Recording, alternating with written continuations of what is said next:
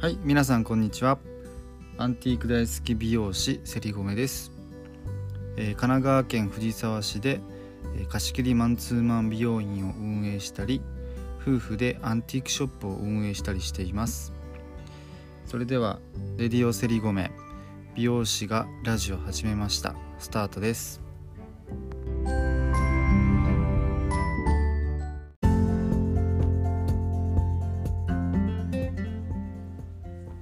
ちはすりごめです。えっ、ー、と本日のラジオを始めていきたいなと思っています。うんと今日のラジオはえっ、ー、と昨日自分の師匠と電話しててまあいろいろお話ししてて、まあ、改めて感じたことというかまあ自分も常日頃から意識していることとかっていうことがあってそれをちょっと今日話しようかなというふうに思ってます。えー、っと題しまして、えー、今日のお話のテーマは、えー、全ての物事の責任は自分にあるというお話をしていこうかなというふうに思っています。まあえー、どういうことかというと,、えーとまあ、いろんな世の中生きてきてまあ、これからもその前もこの先もいろんなことを経験したりすると思うんですが、まあ、その全ての物事っていうのは誰のせいでもなく全て自分の責任ですよっていうことをお話ししたいなと思うんですけども結構ここに僕はなんか人として成長するしないっていうところが大きくなんか分かれていくのかなというふうに思っていてえっ、ー、とお話ししたいなと思うんですけどやっぱりこう何か問題が起きた時とかまあ嫌なことが起きたりとか、まあ、いろんなことが起きると思うんですけど、まあ、その時に結構誰のせいとか何のせいとかっていうところを考えたりすると思うんですけど、えっと、結局巡り巡って全ては自分のせい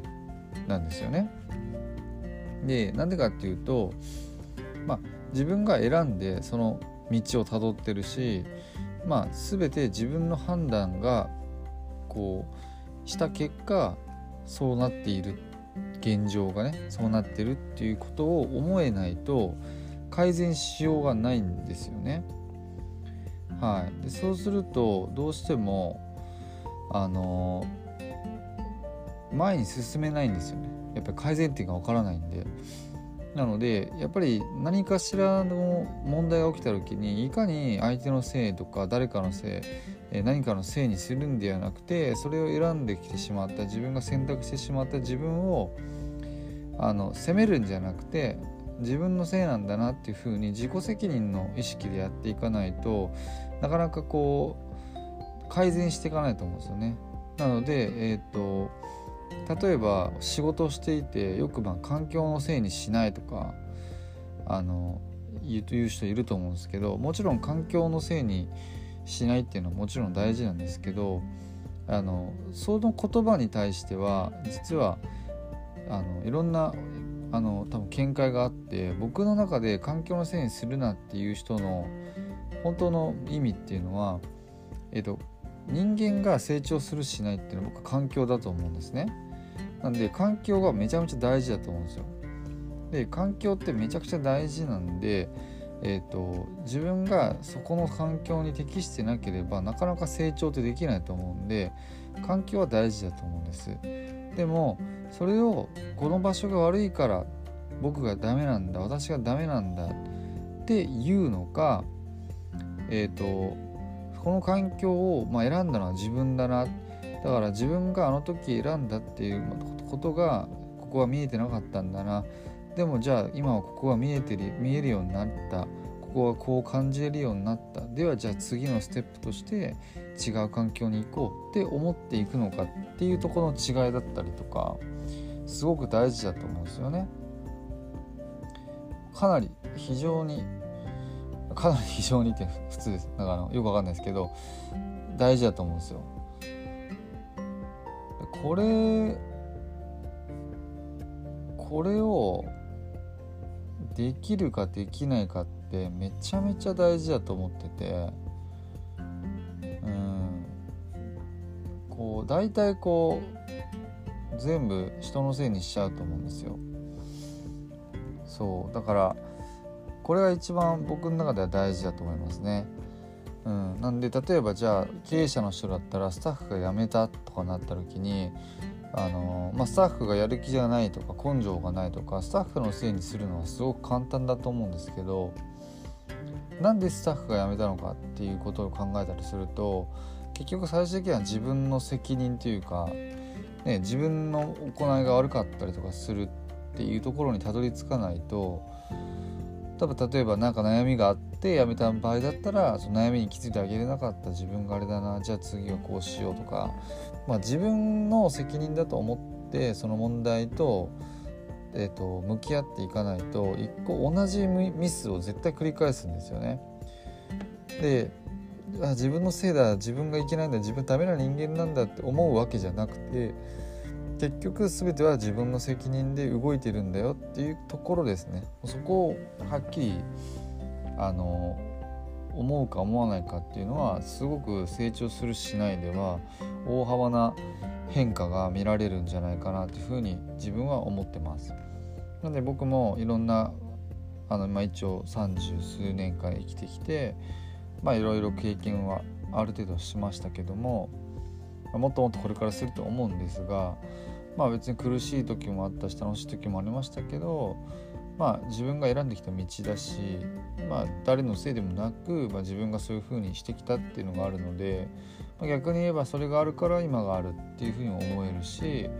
その誰かを別に恨むとかそんなこともないですしあのまあ自分には必要だったんだなっていうふうに思えるので、うん、なんかだけどまあああいう時こういうところが分かってればもっと違った選択肢ができたのかなとかっていうのが今は分かるので、まあ、それが一つの糧というかあのものになって自分のものになっているんじゃないかなというふうに思います。なので同じミスは基本的にはしないようにはなってくるんじゃないかなと思います。ね、あのやっぱ誰かのせいにしたいとかってやっぱあると思うんですよ。あいつのせいだとかあの人があれなんだとかってそれってでもすごく簡単なことですよね。あの誰かにせいにしたらそれは楽なんですよ。だけどあの誰かのせいではなくて、まあ、自分が選択した選んだっていうことがもう大前提としてあるので、まあ、そことどう向き合うかっていうところがなんかすごい大事なのかなっていうふうに思いました。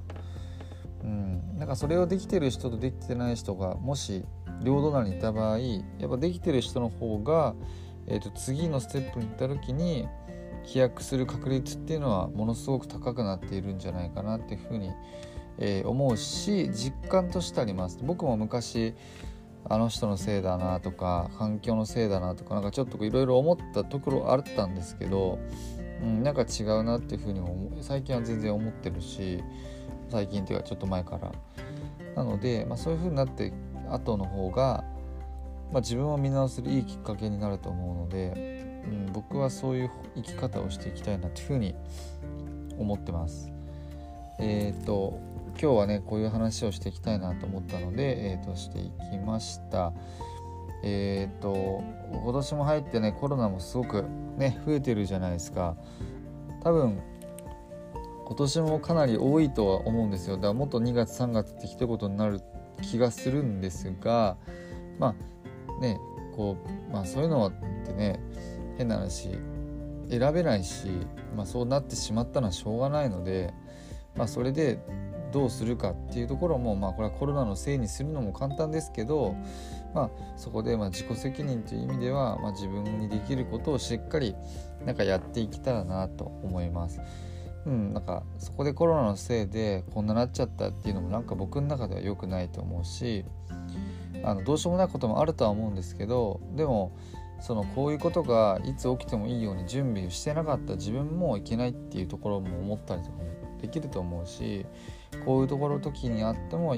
対応できるようにいつも準備して、ね、例えばお金を貯めておくとか、えーと例えば収入を1個にするんじゃなくて2つ3つに持っとくとか、まあ、いろんなことがあると思う。リスクマネジメントあると思うんですけど、まあ、そういうところをしてなかった自分が悪いんだなと思える人は多分絶対このコロナをきっかけに一気に成長していくと思うし、なんかそういう風になっていくと思うのでなんかそこもひっくるめて今コロナだから余計に僕も感じてるし、うん、でコロナがね別にあのなったのは誰のせいかっていうのもありますけど誰のせいでもないというか、まあ、誰かがねもしかしたらやったのかもしれないですけど分かんないですけどまあでもウイルスなんでそんな発信源なんてもう分かるわけもなく一般人の僕らにとっては。なのでそこは特に考えずにあの生きたらなっていうふうには思ってます。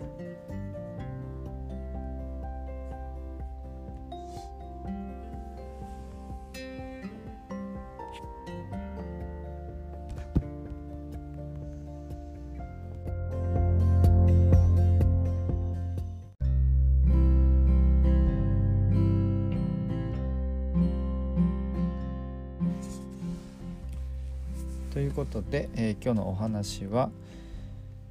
えーと、何かが起きた時に自分のせいにあした他人のせいにしない、えー、自分で責任を取るという話をさせていただきました。えーと、となんか最近ね寒くてなんかこの辺も雪降ったりとか降らなかったりとかしててなかなかねこう動きづらいというか、まあ、緊急事態宣言もありますし日々が続いておりますけど